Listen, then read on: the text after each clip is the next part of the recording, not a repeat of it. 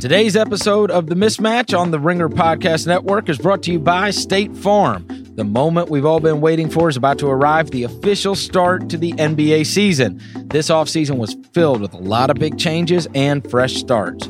The fresh starts in your life, talk to a State Farm agent so when it comes to insurance, you don't have to go at it alone. A bunch of guys we're going to be talking about in this episode are going to have fresh starts. You've got the new look Lakers and Anthony Davis, you've got Lonzo Ball in New Orleans shooting all the threes that he shot the other night. You've got the Knicks with a bunch of new players. Talk to a State Farm agent today about combining your home and auto insurance and get a teammate who can help you prepare for the big changes in your life. State Farm.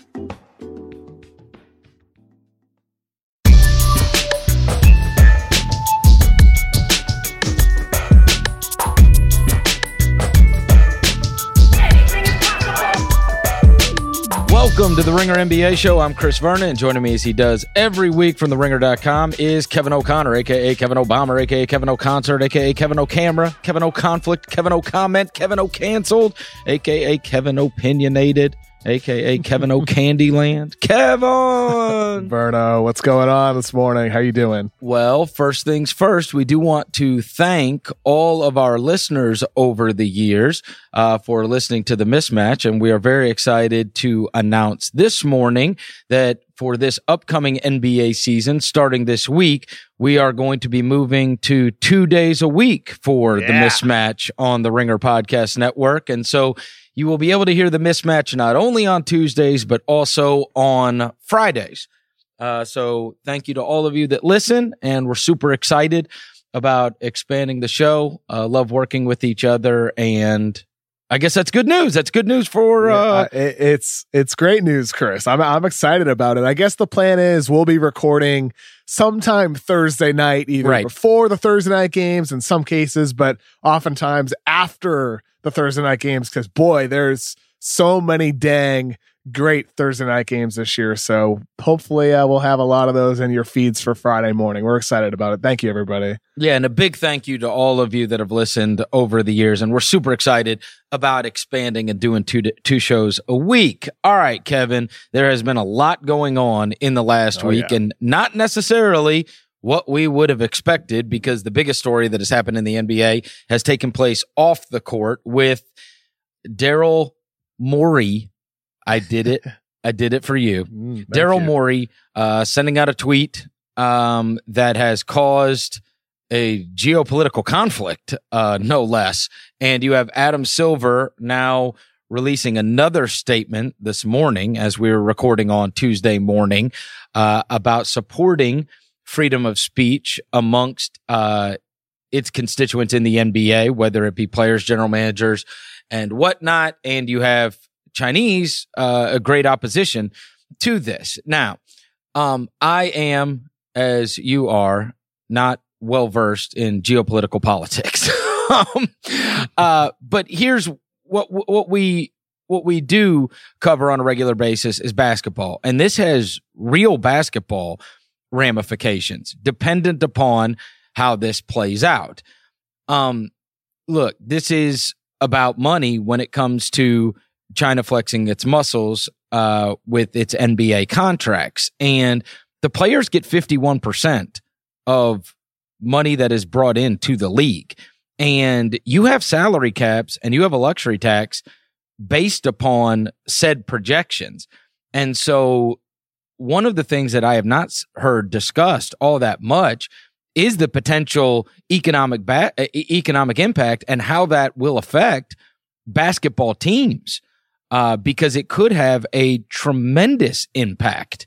And while Adam Silver, you know, kind of, I mean, I don't, I, I guess the best way for me to say is for him to say, "Hey, we'll do, we'll do us, and the way we believe, and you do you." And sometimes those things are are going to intersect, and people are going to get upset. But we have these business deals, and we hope we can continue to have these business deals while still uh, feeling strong in our own ideals. Um, but does it blow over? Uh, does it really cause everything to change dramatically? I mean, that's a $1.5 million or billion dollar, I'm sorry, $1.5 billion contract that Tencent in um in China has with the NBA. What do you think? First of all, I think for me, Daryl Morey tweeting what he did was sort of a wake up call in the sense that especially over the, the past seven months, my life's been so busy and everything, but even more so the past couple years, I've really just ignored especially global politics. And like you said at the top, like it's not like you or I today are experts in this or anything like that either. But I, I was a bit surprised over the weekend with the amount of people who are like really, really angered by the initial statement Adam Silver and the NBA made because, you know, yes, it is about the money. That is obviously part of it here, where Adam Silver, as commissioner, his duty is to uh, grow the game and make it as profitable as possible. However, it, it, can be about the money and also about the people too. And I, I think that's sort of been something that's been a little bit overlooked here, where it's not only about like the money coming into the league and how that uh, could affect business on the salary cap and what teams can spend, but it also affects people in the sense that if the NBA were to say flat out say F you to China, we're leaving, that affects so many people around the world who are employed by the NBA, people in China, people in Hong Kong, people who have jobs, whether you're a janitor, whether you're working in public relations, whether you're working in strategy. And the way that money trickles down is it could end up, a lot of people could be losing their jobs here if the NBA were to leave China or if the, or if China flat out bans the NBA like they did with Winnie the Pooh, like they, like they do censoring movies in Hollywood. If that happens, then a lot of people are going to be affected by this. Not only that, but I don't think the NBA taking that initial stance that they did necessarily means that they're bowing down to China. Uh, I think uh, I think it could you could say that and I understand that viewpoint, but also the people in China, 1.4 billion people, not every single one of those people agree with everything that their regime is doing right now. They don't necessarily agree with every single word, just like we in America don't either. So I think for the NBA, it's not just bowing to China, it's also sticking with the people there who love the game, who who view the game as an outlet, just like you and I do, and so many other people do as well. Because the people who do disagree in China, and that's this is really one of the things that I feel like has sort of been overlooked here, is that they are not allowed to speak up. They are censored. And if they do speak up against the government, oftentimes they can get thrown into jail. And it's a different world there where the fans like we're seeing bots in people's mentions.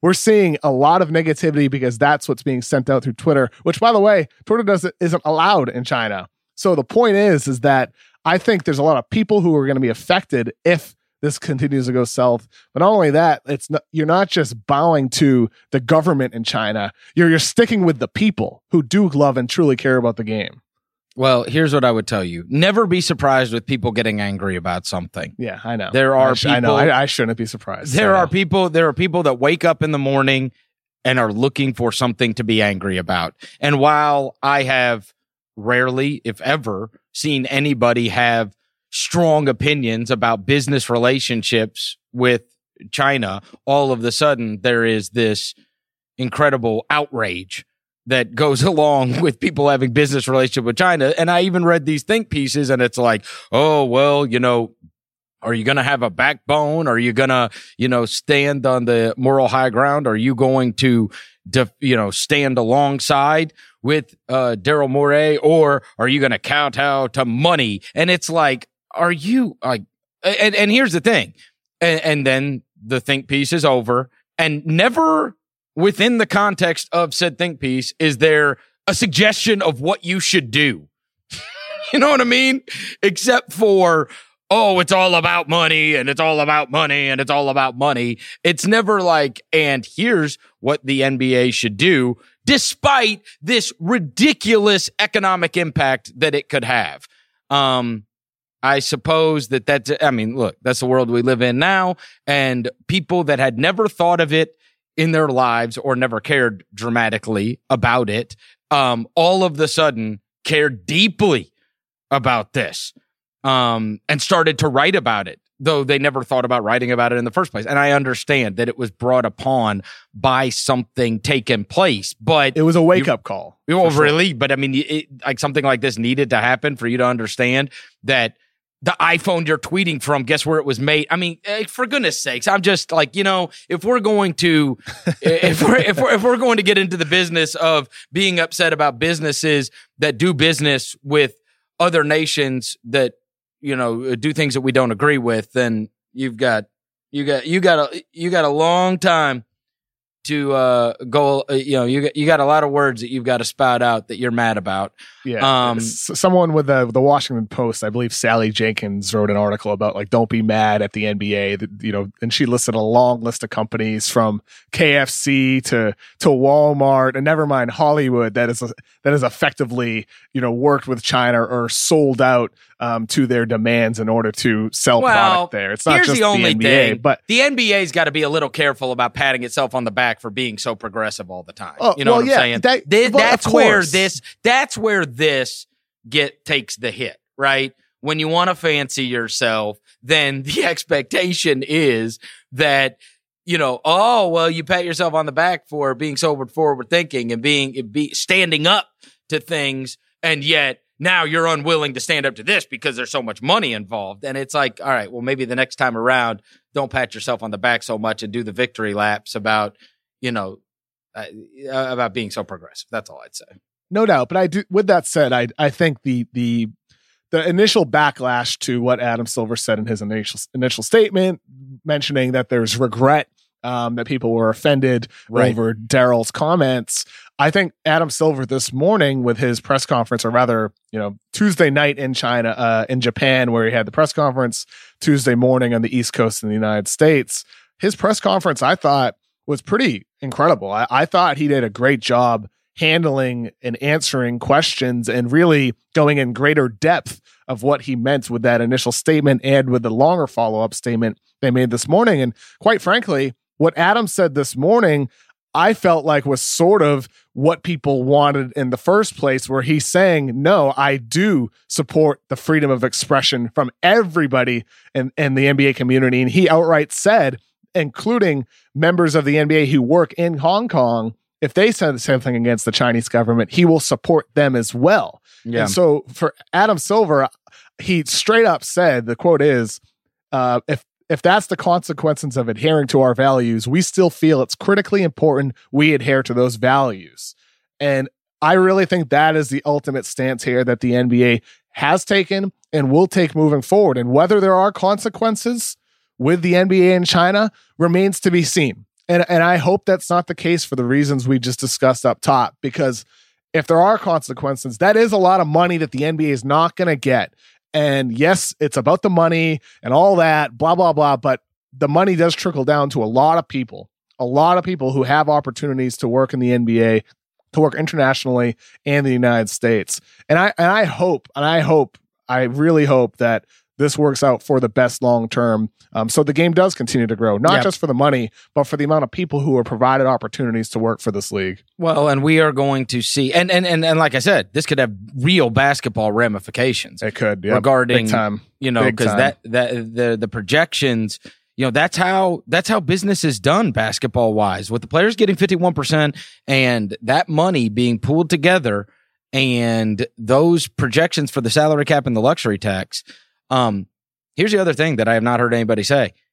Daryl, uh, who is very well liked amongst the media, um, might be the the first guy to make a whether you want to call it a blunder or whatever, um, and not just say I was hacked.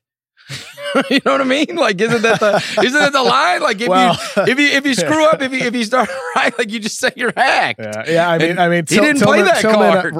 Tillman Fertitta made that pretty hard I on Daryl to do that because he responded within like 15 minutes of that tweet going up on Friday night, right. yeah, saying, "Oh, yeah, yeah." Um, I don't know, man. I, I, I, I understand a lot of the criticism of the NBA, but I, I, I don't think it's I don't look at it like the NBA is doing business with a communist government. I look at it the NBA is doing business with citizens of a communist country. And those people, you know, did not choose to be there, but they do choose to be NBA fans. They choose to be NBA consumers. They, they, and I, I just look at that like I don't think those people, just like we, you know, in our own country here, don't deserve to be deserted. If, does that make sense, Chris? You know, yes, I, yes, it makes yes, yes, it, it, you know? yes, it makes sense because, like, right, you don't if if if if there are there are the leaders of a said country Yeah. and there are the people of a said country. And and many times uh, uh, there are many times that the leaders views and the people's views are in line and there are other times that they are not. But here's what we know. There are a lot of people that love the NBA uh, a great deal in China a lot of fans of the NBA in China and and this affects them at, at a level of which they have no say in the Of matter. course. And so uh, here's here's hoping. and like and like underline that statement. Literally no say. yes, Literally no. Say. Literally say. no say. And so here's And- hoping that the the the NBA uh, can hold true to its values.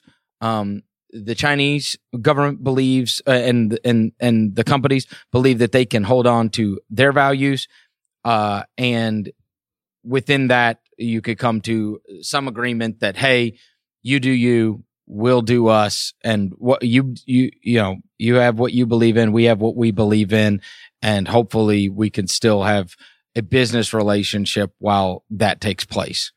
Did you see the person? I think there was a person in China who was arrested over the weekend for showing their support of the Houston Rockets. And that's in line with uh, a law that was enacted in China earlier this decade, where on, on their app, uh, what is essentially their Twitter, uh, Weibo, I believe it's called.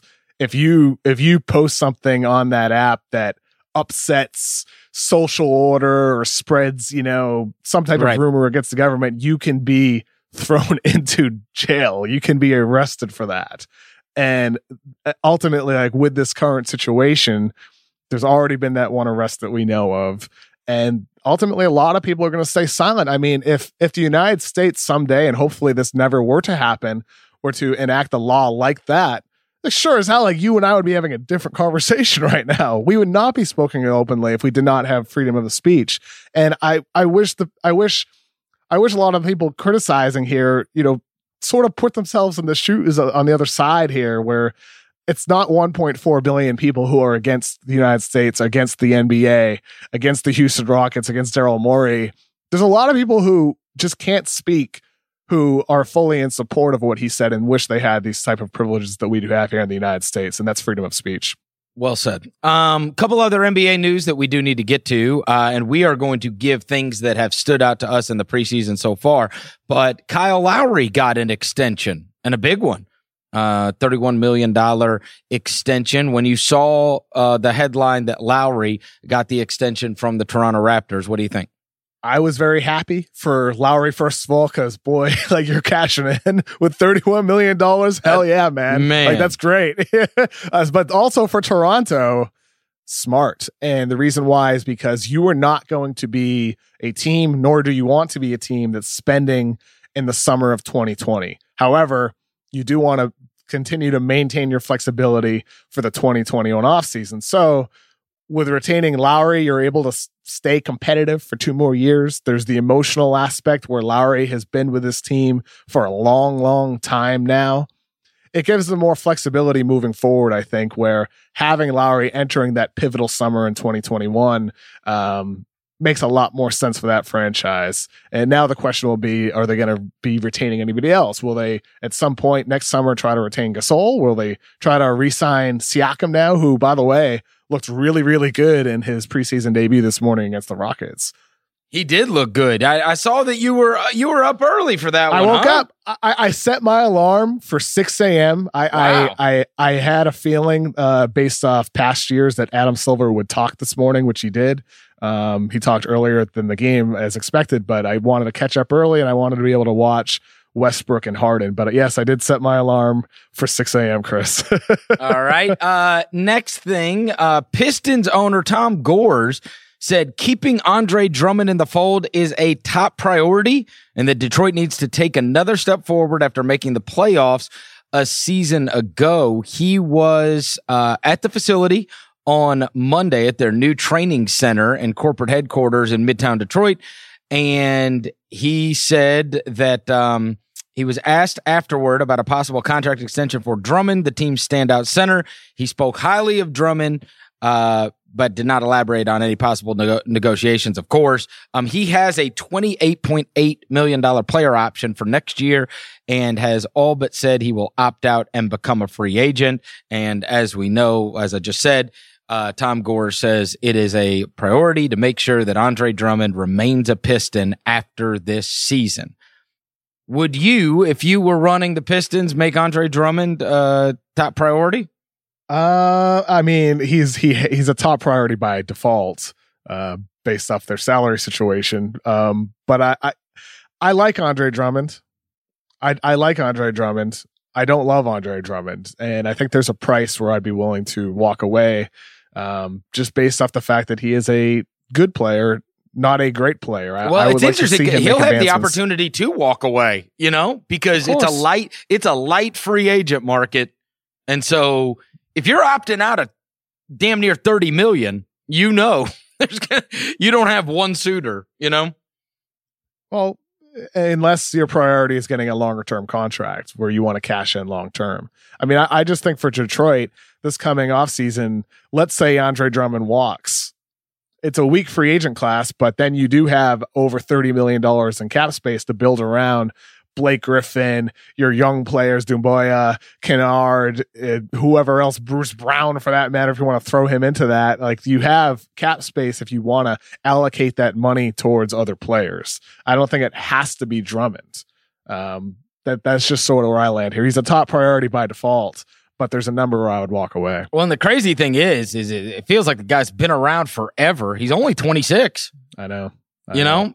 He, he, and he and he just turned 26 uh, in, steady in August. He, he's he's been very durable as well, and, that, and that's that's another factor to, to to throw into the equation here. That's so often overlooked with players that ultimately availability is the best ability. Yeah, and he's 26 years old, so I mean even if you sign him to a long-term contract, you're talking about what? 31, 32? I mean you're getting the prime years whoever signs him up. Theoretically, you should be getting, you know, theoretically probably probably his best years from mm. 26 to 31. You know? Did, did you um, see him take that three pointer the other night? I did not. Uh, he uh, banked it off the the top right side of the backboard, a pull up, uh, a pull up catch and shoot three in transition. you didn't think that you, you didn't think that that uh, it was pretty. it, it, it, it, was pretty if you enjoy uh, shots spanking off the glass. He pulled up for yeah. a three in transition. Well, well, he it was a catch and shoot three. I should have said that. It was a transition opportunity. He was a trailer, and he shot. He, he shot the ball, and it just banked off the glass. Very ugly. Very oh, ugly. No. All right. Well, yeah. hey, look, do what you're good at, and obviously that's not in his repertoire.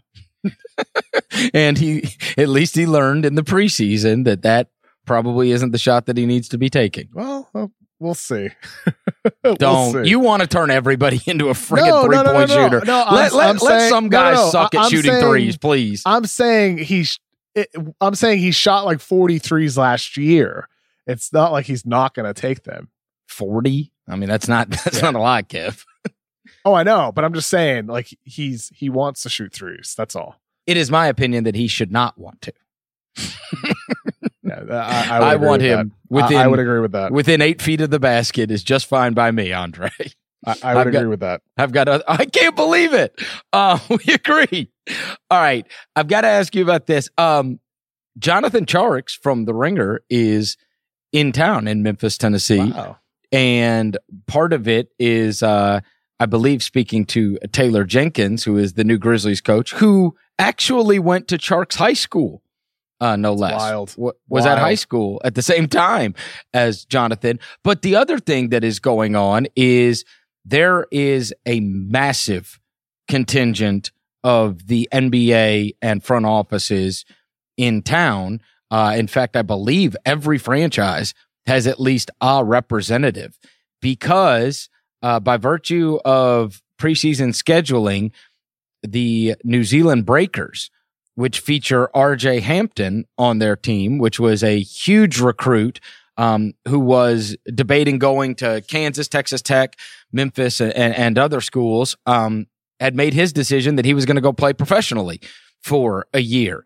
Uh, he is playing against the Grizzlies tonight. He is playing, I believe, this whole caravan of the NBA uh, will be in Memphis tonight, and then they will be in Oklahoma City for another game that they have scheduled. It is an opportunity for uh, people to see what is projected to be a very high draft pick in next year's NBA draft without traveling overseas. And so with him having these games against NBA competition, though it is just preseason, uh, the NBA contingent is taking advantage of that. Um, early thoughts we spoke on LaMelo Ball and his projection. Uh, and in passing, talked about RJ Hampton, who is also up there, top five, top 10 in, in most projections. Early thoughts on Hampton, who uh, I'm excited to get to see in person tonight. A, a six six six five six six silky smooth ball handling wing who can pull up from anywhere I like him. I like him a lot. I mean, he's thin. Uh, I think getting to the rim and scoring in the, in interior, that'll be interesting to watch against men in the NBA uh, in tonight's game. But overall, against a prospect, if, if you're the NCAA, you got to be really pissed off that RJ Hampton and LaMelo Ball, who could be two of the top five guys in the draft this year, two of the top five, are not going to be playing college basketball this season. It'll be very fascinating to see, you know, because I mean, look, inevitably he'll probably be on the ball against Ja Morant and oh, you yeah. know be and be driving so against Jaren Jackson Jr. Right? Like mm. I mean, you're mm. seeing him against other really good young NBA talent, or maybe he's trying to come around to screen and and Brandon Clarke, you know, is picking him up off the roll. I mean, this is it's a big moment because it is going to be one of the few glimpses that you are going to see him playing against NBA competition. I mean, it's big for him because yes, the sample size will be small, but it is going to be it's going to be magnified a great deal. How he plays in these games is going to matter a great deal towards his NBA projection. Maybe it shouldn't, but inevitably it's going to be in talent evaluators' minds because they're all there to see him and they are going to be watching his every move uh, tonight, just as they would if it was a big, you know, Duke Carolina game or something. Um, and while the intensity is not nearly as great in the preseason, it's just to see what he looks like on a court against NBA players. And in fact, you know, good young NBA talent. I'm I'm excited to see him. Uh, he he was he. I mean, look, these colleges really wanted this guy. Um, he was a huge recruit. And so it was a big surprise when he decided not to go to college, but he's supposed to be awesome. It's great for him too to get it out. Everybody listed on Memphis to get that those reps against an NBA team, high level talent for scouts. The value in seeing that is pivotal. I mean, you you ultimately want you value the possessions a player has against other pro level talent, whether that's a potential NBA player or a potential overseas player. That's what matters most when you're evaluating talent. And so this is as good as it gets for evaluating RJ Hampton. Yeah. And so that's why there are so many people uh, that are going to be watching the game uh, tonight just to see what this kid looks like. And they have another scheduled one too. So there's two chances, right? As I said, the caravan will head on to Oklahoma City. But your initial reaction is you really like the guy. Yeah, I like him a lot. He can score. It's going to be interesting because it's the first time in a long time that you know, we're really going to have to pay attention to. Uh, Luka was I, I, don't remember keeping up with like Porzingis and with um uh Hezonja during the year. Like that was still at a time where you know you weren't really going out and seeking out um those games. You know to evaluate you would you would basically see on YouTube, but people are going to be trying to seek these games out this year to watch LaMelo and to watch RJ Hampton. To your point about them not playing college basketball, you know, it's different than, hey, Trae Young in Oklahoma's playing, you know, Texas tonight. Flip on ESPN2 and watch it. Like, we're, in order to decide who we think should go high in the draft, um, unless we're going to do it on YouTube clips, we're going to have to seek out these games to find them. Uh, to see two of the best prospects in the NBA play, which is not common. I can't yeah. remember. Uh, Luka was the one. We, I mean, people did go out of their way to watch Luka's games for sure. th- this isn't this is an international heavy draft, so there'll, there'll have to be a lot of a lot of times you're just watching through YouTube. We are going to take a quick break. When we come back, we are going to discuss five things each that have stood out to us in the preseason so far. We'll do that after these words. The Google Assistant is ready to help you get more done with just your voice in the car, at home, and everywhere you take your phone. When I need to remember something like where I parked at a game, I just say, Hey Google, remember I parked in lot A. Then after the game, I say, Hey Google, where did I park? A little help, hands free. Just say, Hey Google to get started.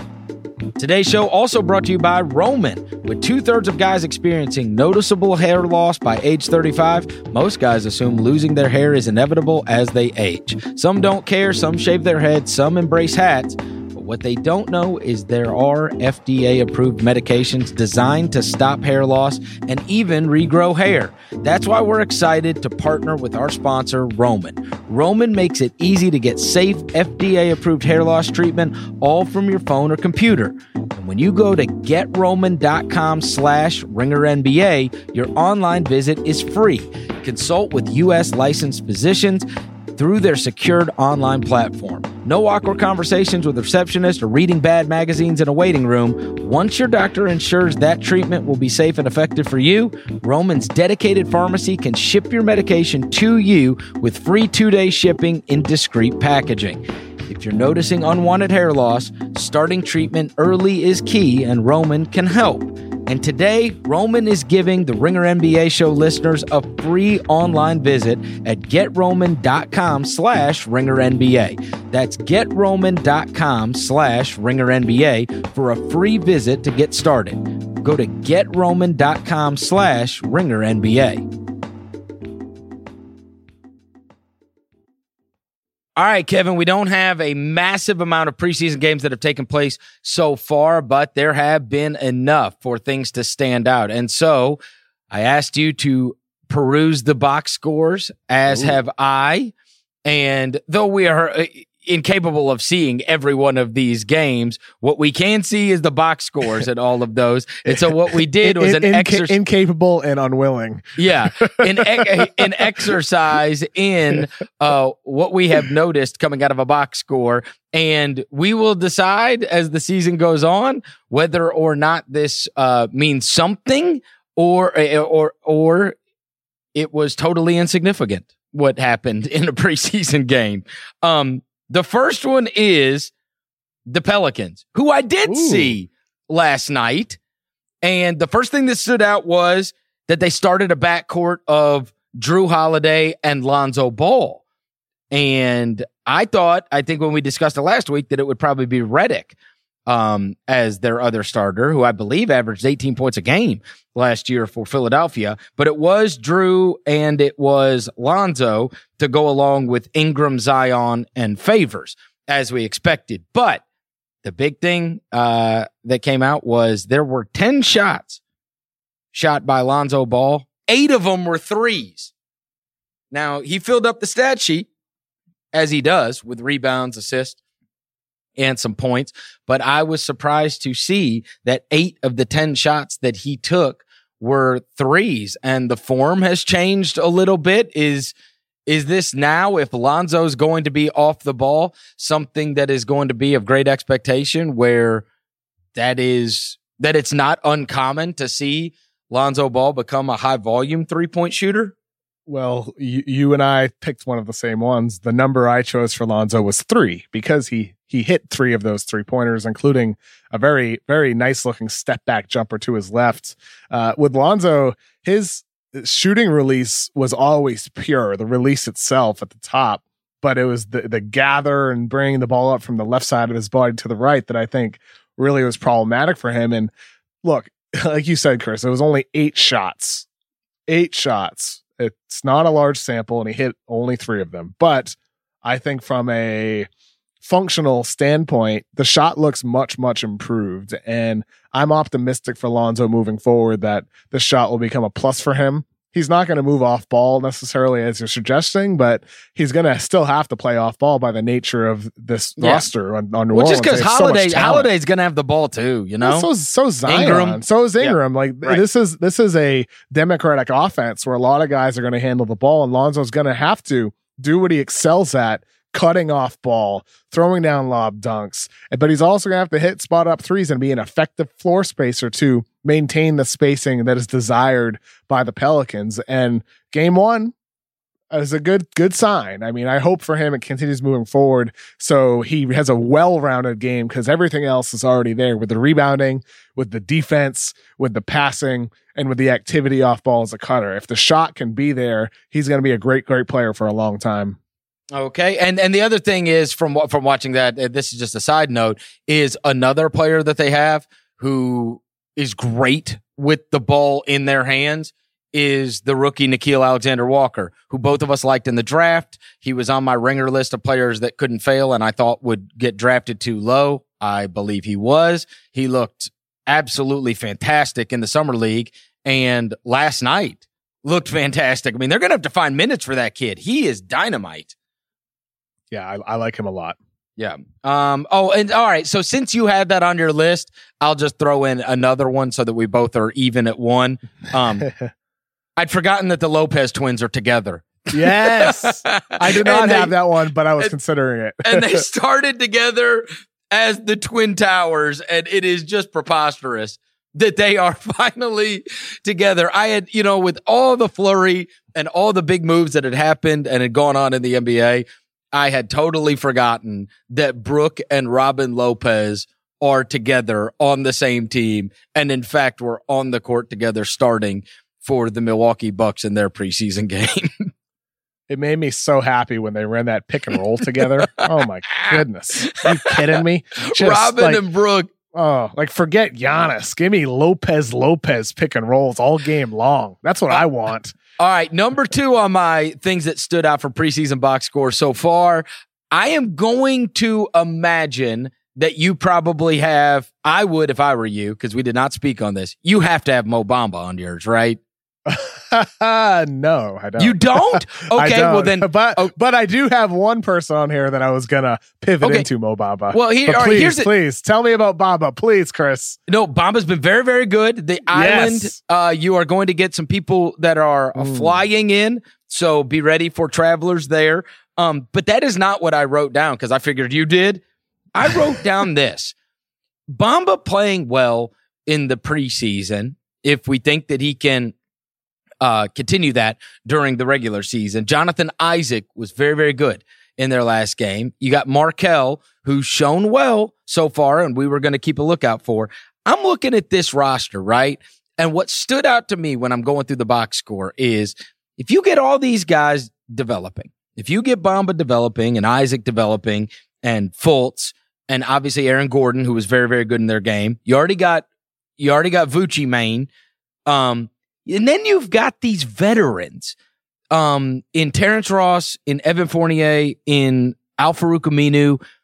The thing that stands out to me is, you know, you can do the thing where you grow them as a team um, together, but if these guys develop, the thing that stood out to me is they got the goods to make a big trade when somebody becomes available. If these guys you know, if Bamba's good and Gordon's good and Isaac's good and Fultz is good, um, even three of the four, and then you've got guys that are good, you know, veteran players that are good to throw in a deal to make it work. Uh, Fournier or a Vucevic or a Aminu or a Ross, they have, I think, a tremendous roster right now to stack stuff together and make a great trade that could really net them something special. That's what stands know, out to me.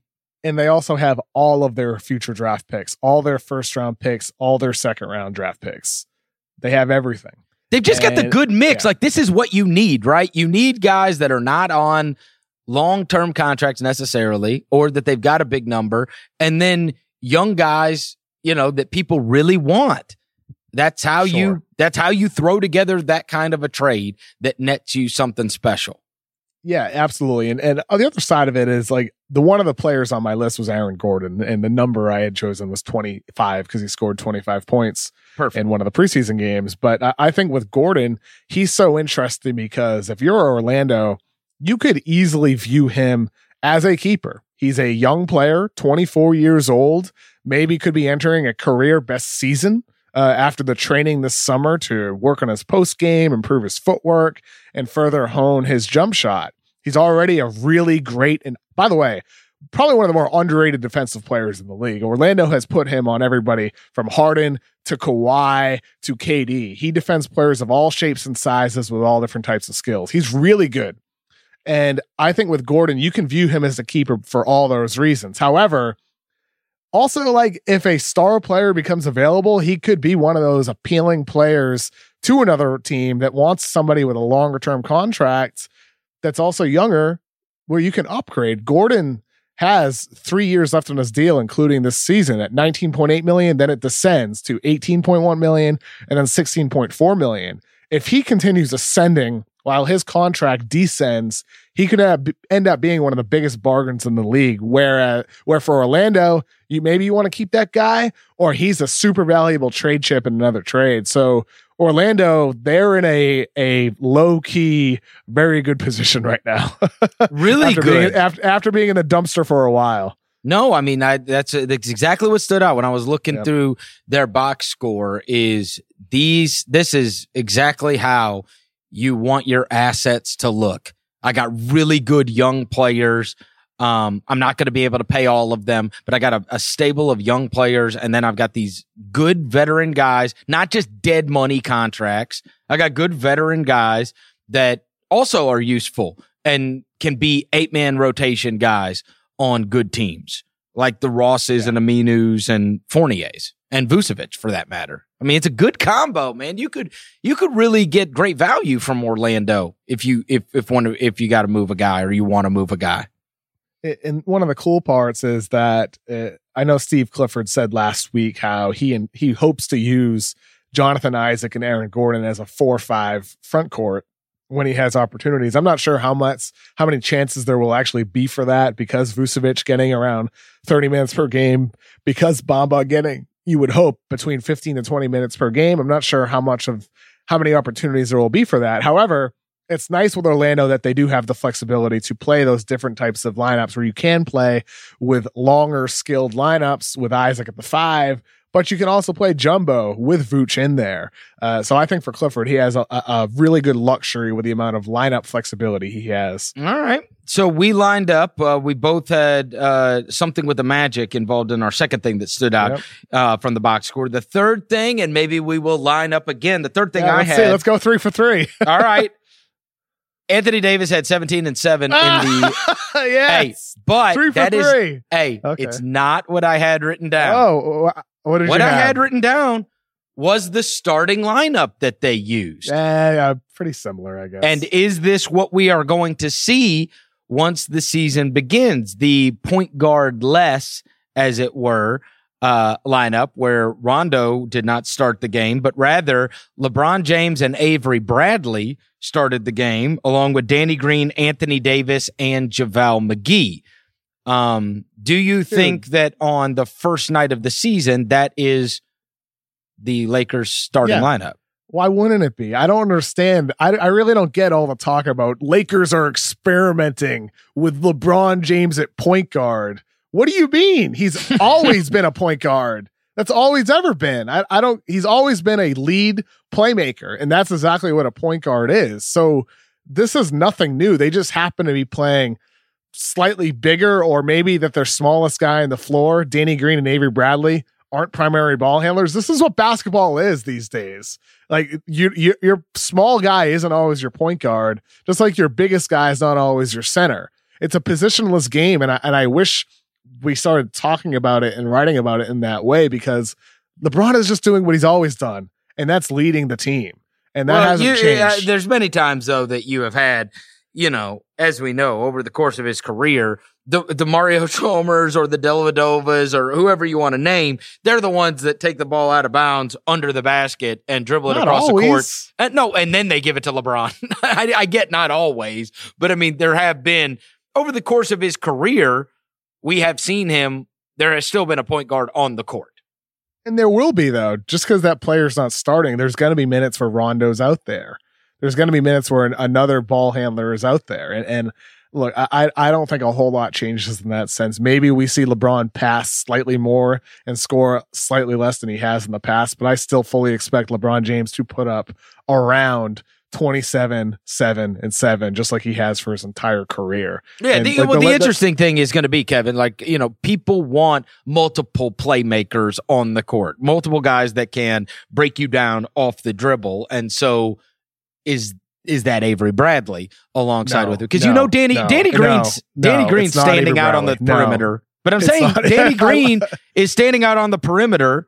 You know that Anthony Davis is going to be facing up. You know JaVale, JaVale yeah. McGee's not breaking you down. So I mean that puts a lot on LeBron if he is the only playmaker on the court. He's I don't think he is though. I th- I think Anthony Davis has been severely underrated as a playmaker. Okay. what uh, he's not Nikola Jokic. You know, he's not that type of player. Like on the Ringer today, we have uh, an article about g- the generation generational big men in today's league with with perimeter skills, and he's not. He's not Jokic as a passer, but he is a good ball handler, a guy who played wing, played point guard in high school before his growth spurt. Those skills really manifested this past season for him in New Orleans. And the opportunity is going to be here for him to be a real playmaking hub from the wing, from the high post for the Lakers this season. Well, and I get that. I get LeBron is always going to have a high usage rate, but as someone who covered Mike Conley for over 10 years without playmakers around him, what ends up happening is you get down to end of shot clocks and then it's like everybody's looking around to get the ball back to him so he can create something for someone else.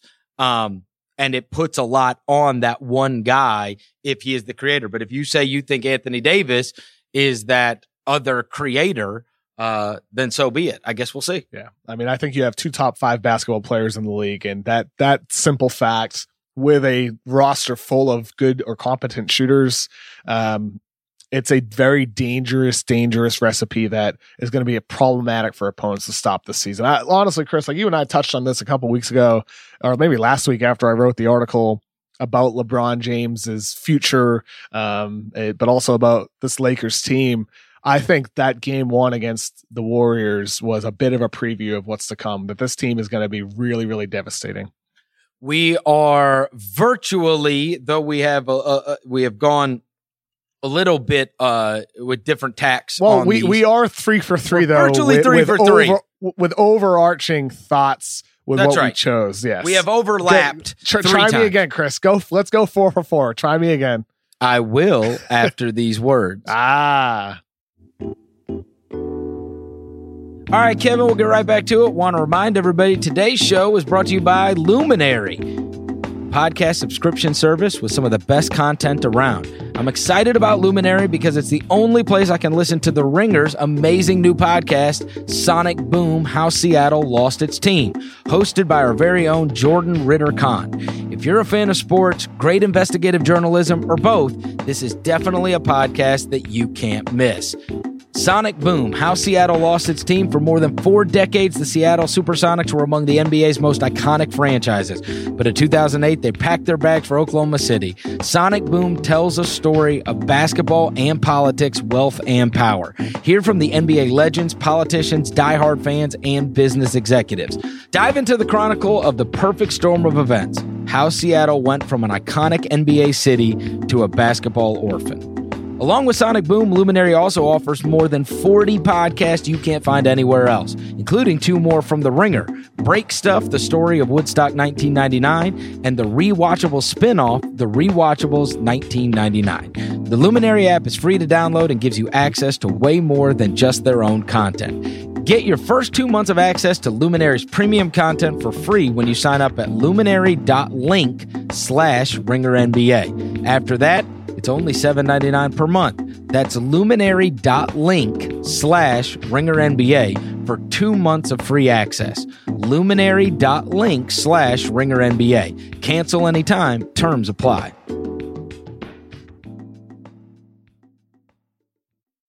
All right, Kevin, I am going to make the prediction that we are not going okay. four for four. Let's go. Because this is a deep one. Okay. You ready? Yep. Is a deep dive. And it just so happened as I was scrolling through all of the different box scores and I was going over the teams that had played thus far, there was a moment in time where I was uh, sifting through one of the box scores and I was like, oh, Ooh. I totally forgot Ah. about this. And Okay. you know what it was? It was seeing the name Darius Garland and he was Whoa, four for four with nine points, few assists, few turnovers, but he is one of those guys where we did not get to see him in college, you know, and so off the radar really. And then he wasn't at summer league, and the guy got drafted so high. And I would say amongst the top picks uh, in this NBA draft, I mean, it's not even close. Like, who is talking about him? Have you? re- I mean, nobody is talking about him. You don't read anything about it. It's like, uh, it's just very strange to me that there is somebody that got drafted that high in the NBA draft. That I will tell you that in getting ready for when I was doing my draft article, I did not have one dissenter on him. Not one. I did not talk to one person that did not uh, believe in Darius Garland, or not one that like questioned it or raised their eyes or like, I don't know. Everybody I talked to thought he is awesome. Um, now, I, I- because of the way I did the article, I left out guys that were ranked all like in the top five, right? Because that those are those are easy. Uh, it's easy pickings. But I will tell you that everybody loved Garland, and there I am scrolling through the box scores, and I was like, "Jeez, you know, talk about off the radar. Like he's not anybody's pick for rookie of the year. He's not anybody. Like it's just like I don't know. A guy got drafted so high. Everybody I talked to loved the guy, but by virtue of us not seeing him and him being off the radar completely, it's almost I don't want to say forgotten, but it's just not on the radar like you usually are when you are selected that high in the draft and people are super excited about you. Well, people are going to know him soon enough, though. Once Sure. House of Highlights and uh, you know Sports Center, you know whatever is playing his pull up threes, you know on the break when they're when they're playing replays of his, you know behind the back passes to spot up shooters. He's a very creative passer. A fast decision maker. Um, so his mind works quickly, but so does his body. He's very quick on the floor he's he's fast with with his movements. So he's an exciting player to watch aesthetically but he's also a good decision maker. And i think with nba spacing yeah, with cleveland i mean cleveland's not going to be good but the fact is, is he's going to have opportunities to make a lot of highlight plays. So soon enough people are going to know the name darius garland. Uh, with him that first game i only saw the highlights i did not uh, i did not dedicate a lot of time to to watching darius garland against uh, the, the international team i'm not sure who they were facing i'm sorry uh, forgive me. But um, look, man, like it's exciting to know that already he's caught your attention, that he will catch the attention of others because he's exciting, man. All right, what was your number four?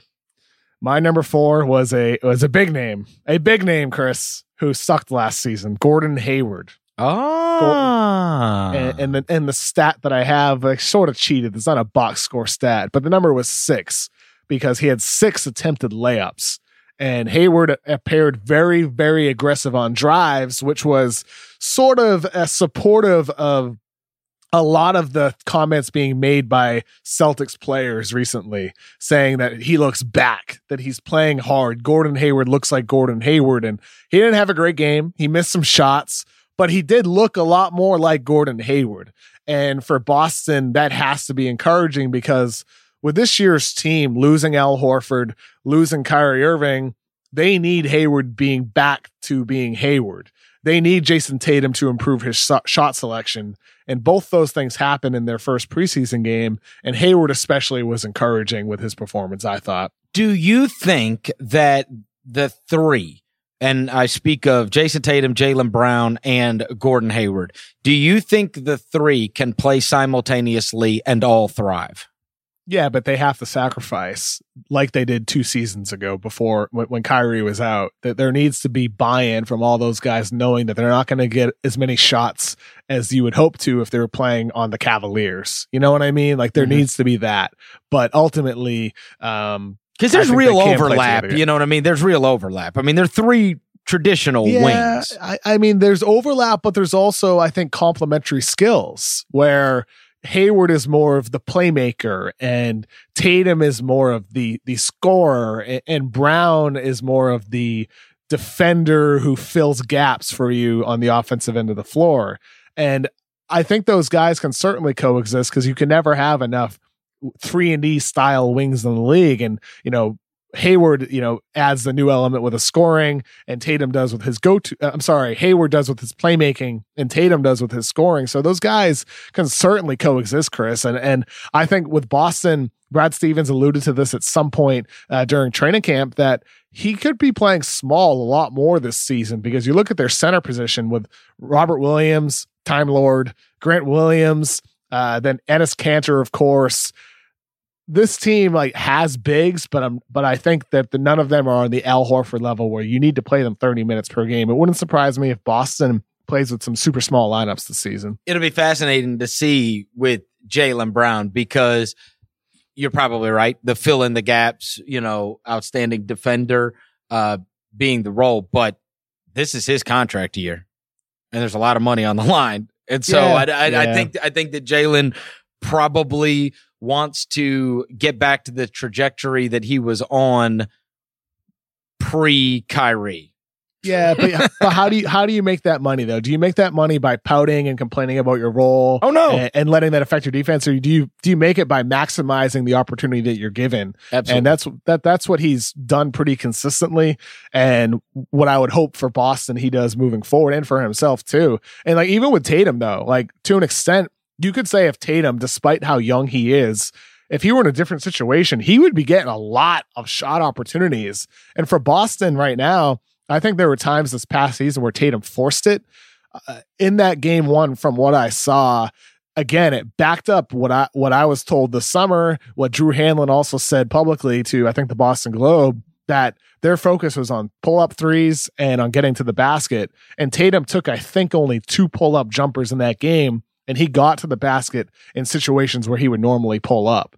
And that has to be encouraging for for boston um, that tatum is taking smarter shots. Whether that continues who knows man? Like it's just one game. Guys can fall back into old habits but both factors with hayward and tatum have to be encouraging for boston when they need that boost after losing so much talent. All right last one for me number five so there's been a lot made of the Knicks and so many bigs that were acquired. Um, whether it is Julius Randle or it was Taj Gibson or it was Bobby Portis, um, you know, uh, Marcus Morris. Uh, you've still got Mitchell Robinson. Kevin Knox will be getting minutes, but that has been a topic. What has not been as big a topic, at least I don't think nationally, um, is there like how does this flush out with all of the perimeter guys? Uh, because Dennis Smith Jr. didn't play in the game. They got Alfred pa- Elfrid Payton. I will tell you, Fizdale will play Wayne Ellington. Like that's happening. He's going to play him. RJ Barrett is going to play a lot of minutes. And then you, so you've got Alfred Payton, you've got Dennis Smith Jr., you've got Frankie Smokes, you got Wayne Ellington, you got RJ Barrett, and then Reggie Bullock, if, if, if Reggie Bullock plays just because he wants a veteran on the floor, and Alonzo Trier, who they played a ton of minutes last year. So how does that shake out? That's a lot of guys that you know what I mean? Like that you're either either abandoning or developing. I mean, you play the best guys. Who? Like you, Who's you, the best just, guys? Is it? Is it? I mean, you, you have to. I mean, are you sticking RJ, with Smith RJ Jr.? Barrett you're investing with. You're investing in Frank Ntilikina. You're investing in Dennis Smith Jr. I, I they have they have enough minutes to throw around. They might have to go to a ten or eleven man rotation, but you know, I think I think there's going to have to be sacrifice on a, any young team with a lot of talent like that. I, I mean, that's I'm just a lot you, of guys. Glad, that's a lot I'm of glad, guys. I'm glad you now acknowledge that the Knicks do have a lot of young talent on their roster. What, I didn't say there was talent. oh, did you? Do any RJ Barrett? Uh, okay, if you want to take RJ Barrett, who's like the third pick in the draft, Which of those guys Yeah, would, but would you start for a good team? Alfred Payton, Dennis Smith Jr., Frank Smokes, Ellington, Bullock. Frank smokes. Which of those five? I just gave you. I just gave you five guys. Which of those five perimeter players would you start on a good team? I I sort of just I, I missed the question because I was just laughing at you. All Saying right, I'll give it to you again. Smokes, Sorry. All right, with all the talent, Alfred Payton, Dennis Smith Jr., Frank Smokes, Reggie Bullock, Wayne Ellington. Which of those five do you believe starts on a good team?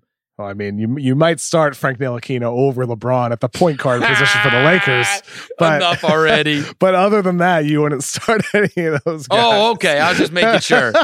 So finally, just you acknowledge the great just- young talent oh, that you wouldn't start on a good team. All right. just, just yeah, sure. yeah, but it's a very specific question. It doesn't mean that you wouldn't want to invest in those players, and and ultimately, Oh, and Allonzo Trier. I, I left him out. I left out uh, Trier. I mean, I, I think. Trier, I think Trier would be at the bottom of my totem pole there. Well, And he I know wasn't lot- last year. I, know he wasn't last year. I know a lot of Knicks fans would probably get pissed off at me for saying that. By the way, I mean of the young guys. I mean of Frank Ntilikina, of R.J. Barrett, of Knox. Not not like Elfrid Payton. You're playing Trier over Payton. Um, but yeah, they have young talent, man. That's why you're bringing it up anyway because no, they have a lot of I- I- options. it- it's actually just a collection of a lot. They they with having Smith Jr., Payton, and bringing in Ellington. Um, now it's like okay, who doesn't get who's who's odd out because you're not getting minutes for all those guys. You're just not. did did uh you, you saw Marcus Morris doink uh Oh, Justin Anderson off the I head of the ball, right? Boy, that was great. it- look, like Justin Anderson took it like a man. Hey, he didn't even react. You can't. You can't get. was as it You can't get. happen. Look, you got to fight. I'm sorry. No, Yes, no, you do. No, You Fighting can't let somebody slam a damn ball on your forehead. You got to Fighting- fight. fighting's not the answer, Chris. Yes, it is. hey, it, to quote We the great Matt week. Barnes, violence is never the answer unless it is. Here's what I know, Kevin. You can't get a ball just slammed off your damn forehead. You at least got to wrestle the guy. You got to, if, if you're not going to swing, you at least got to wrestle him. Hmm. Greco-Roman or whatever. Like you can't just you can't let a guy just slam a ball off your forehead and not do anything. Come on. But you need to pick your battles. Is Marcus Morris really the guy you want to f with? I, if he's the guy that slams the ball off my damn forehead, you don't have a choice in the matter. Sometimes you don't get to Uh, pick with who you got to f with. Uh, I think I'll I'll pass on battling Marcus Morris. All right, what's your number five? Uh, Russell Westbrook. The number is one. It's one because he only had one mid range pull up in the game, and the mid range pull up happened with seven seconds left on the shot clock, so it's fine. It was a late clock mid range jumper. I, I was I was highly highly impressed with Westbrook's performance in terms of the process of what he was doing on the floor.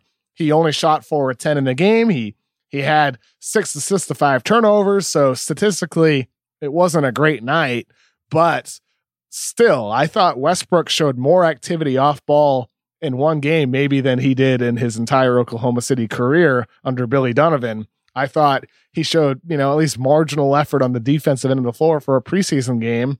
And I thought the the pace that he played with in the offensive end of the floor was a nice benefit for Houston. The the amount of variety that provided in terms of like how they slowed it down a bit last season, especially with Harden.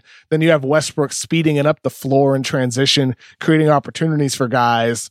I thought he played a really smart game overall. And for Houston with Harden and Westbrook now, I'm going to be especially interested to see how this develops moving forward as those guys build more and more chemistry. But game one for Westbrook, the results weren't there, but I thought the process looked good. All right. Well, I will tell you, I am waiting to the regular season to make my determination because it was a year ago. I was in Birmingham, Alabama for a preseason game, uh, which featured the Rockets, and we came on and we did the mismatch, and you raved about how well Carmelo Anthony was fitting in. And maybe, just maybe, we've got a new Carmelo. And we know how that played out. So I'm waiting until the regular season when the intensity ratchets up. But I agree with you. He was running the baseline. He was. And, you know, look, he, nobody gets the ball up the court faster than that guy. And, and, and by the way, and, and here's the other big thing Harden looked unbelievable. Oh my goodness. he looked unbelievable. That's the real promising thing, right? What does the what does it now look like with Westbrook and Harden? And Harden looked, you know, better than ever. the important thing it, like Westbrook does need to hit spot up threes though. At some point, like he's gonna have to be better than he's been the past couple years shooting off the catch in order to maintain that spacing that they had with Chris Paul. Understood. Kevin, it is always a pleasure. We are now just a few weeks away from the NBA regular season beginning. I will actually talk to you for the Friday show later this week. Whoa. Twice For the week. first time, I, I don't wait, say yeah. I'll talk to you next week. I will actually talk to you again in just a few days. Looking forward to it, Chris. This is going to be a really fun year for us, for the NBA. Um, a lot going at going on around the world for basketball right now, but I, I'm excited about this upcoming year. Thanks to everybody for listening to another episode of The Mismatch. If you dig what you're hearing, go give us a rating and review on iTunes. Five stars, five stars. It really helps. And we will talk to you next week. Ah, we will talk to you on Friday.